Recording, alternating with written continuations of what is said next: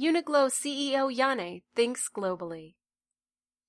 In a recent interview with a Japanese newspaper, fast retailing company president and CEO Tadashi Yanai talked about his company's strategy for the future.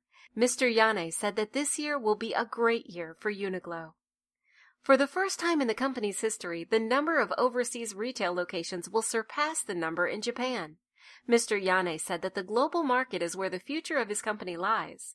Last year's sales were 1.380 billion yen, 60% of which was from the domestic Japanese market.